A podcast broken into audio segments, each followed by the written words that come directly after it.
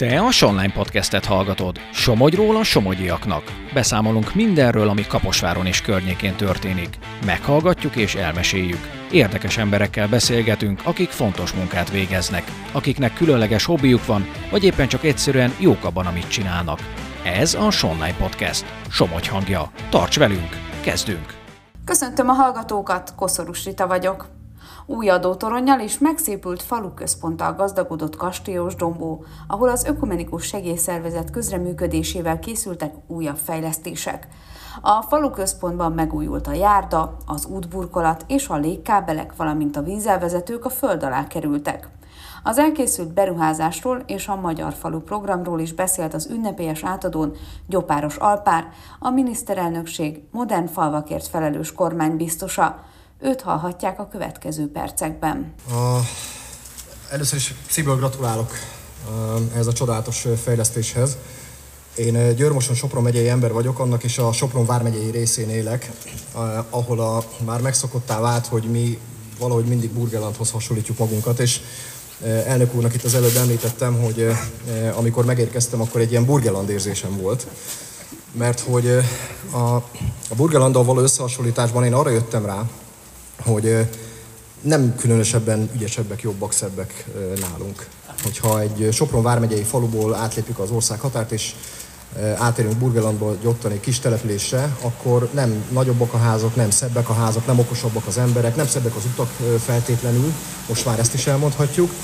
És sokáig kerestem, hogy mégis mi az a különbség, ami, ami miatt úgy érezzük, úgy érezzük, hogy egy más világban vagyunk, és rájöttem, rájöttem viszonylag gyorsan, hogy ez annak köszönhető, hogy nincsenek légkábelek. Nincsenek légkábelek a, a falvakban, eltűntek a légkábelek, és ez, ettől kinyílt a tér, kinyílt a, a falu. És most emiatt én Burgenlandban érzem magam egy kicsit.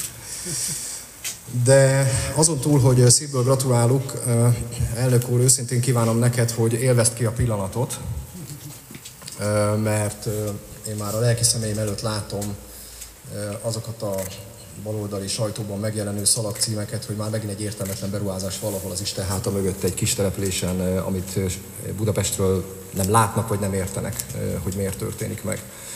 És ilyenkor, amikor erre reagálunk, akkor érdemes föltenni azokat a kérdéseket, amelyeket egyébként ezek a minket tollhegyre vívő baloldali újságírók föltesznek. És az első ilyen kérdés mindjárt az, a, amikor, amikor megkérdezik tőlünk, hogy vajon jól érzik-e, hogy alacsonyabb rendű emberek a falvakban élők? Ez azoknak a politikai megnyilvánulásoknak, baloldali politikai megnyilvánulásoknak a fényében, amelyek elég dehonestálóan beszélnek a vidéken élő emberekről, a falvakban élő emberekről, ez egy releváns kérdés, úgyhogy először erre kell válaszolnunk. És hadd idézem erre a válaszként Székely János szombathelyi püspökének a egy értekezésben olvasottak, olvasott gondolatait, aki azt mondta, hogy a falun élő ember kincs. A falun élő ember kincs, mert közelebb van Istenhez, közelebb van a nemzethez, közelebb van a családhoz, közelebb van a földhöz, és közelebb van a helyi közösséghez. És mindez olyan gazdagságot ad neki, és olyan értékeket ad neki, amire szüksége van Magyarországnak, és szüksége van egyébként az egész világnak. Úgyhogy arra a kérdésre, hogy alacsonyabb rendű embere a falun élő ember, az a válaszunk, hogy nem, a falun élő ember kincs. És ezen a szemüvegen át bizonyos tekintetben a falun élő ember magasabb rendű értékeket képvisel. A másik kérdés, hogy szükség van-e a falvak támogatására, a falvak fejlesztésének a támogatására, ennek a kisboltnak a megújítására, különböző szolgáltatások javítására, az intézményrendszer fejlesztésére, vagy éppenséggel erre a beruházásra, amit majd ünnepelünk. Itt érdemes nagyon-nagyon röviden visszaidézni, hogy a bizonyos ideológiákban gondolkodók, már az ős marxisták is üldözték a vidéki embert, a falusi embert, anélkül, hogy történelmi órát tartanánk, ez ma köztudott tény nem csak Magyarországon, hanem az egész posztkommunista térségben.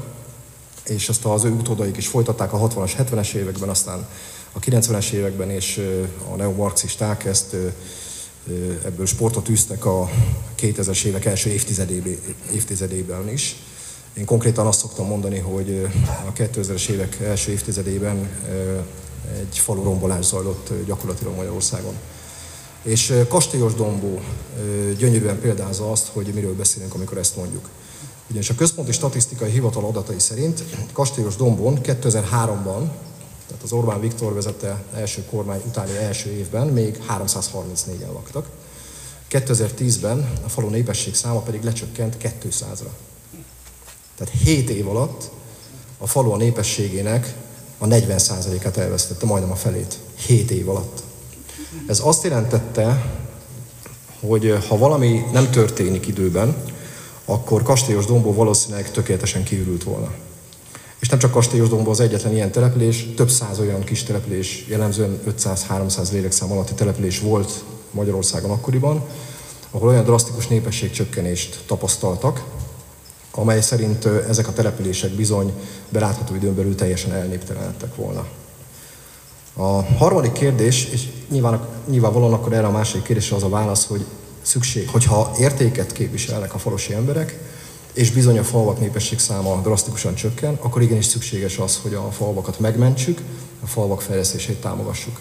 És a harmadik kérdés az az, hogy szüksége, szükség van-e az olyan szerepvállalókra, mint a, az Ökumenikus Segélyszervezet. Szükség van-e az ilyen megmentési kísérletekre, modellprogramokra, szükséges-e közvetlenül a segélyszervezet és a segélyszervezethez hasonló, mondjuk úgy, hogy missziók támogatása.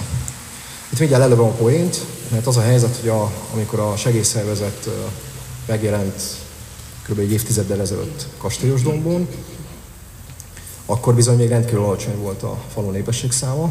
Ahogy említettem, kétezer-tízben ez kétszáz fő volt, és ma a ká es há adatai szerint nem, hogy tovább csökkent volna, nem, hogy megállt volna a népességszám csökkenés, hanem bizony népességszám növekedés van. A ká es há adatai szerint közel kétszázötvenen élnek ma Kastélyosdombón.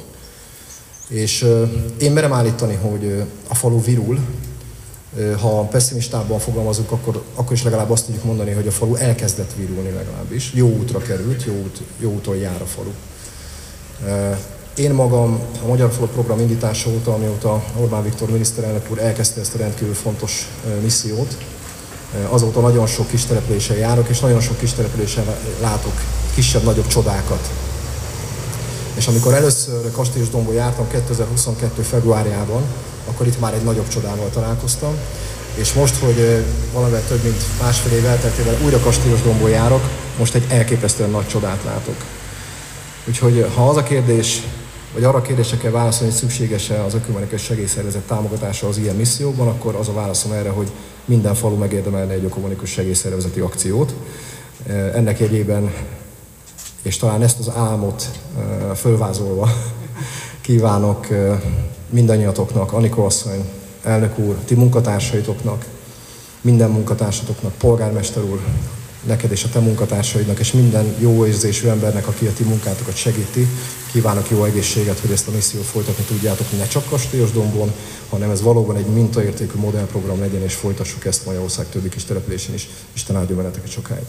Az elmúlt percekben Gyopáros Alpárt, a miniszterelnökség modern falvakért felelős kormánybiztosát hallhatták. Te a SonLine podcastet hallottad. Tarts velünk legközelebb is! További érdekes tartalmakért lapozd fel a Somogyi Hírlapot, olvasd a sonline pont hu-t, kövess minket a Facebookon és a TikTokon is. Helyi tartalmakért hallgasd a Hír ef em adásait a kilencvenhét öt frekvencián.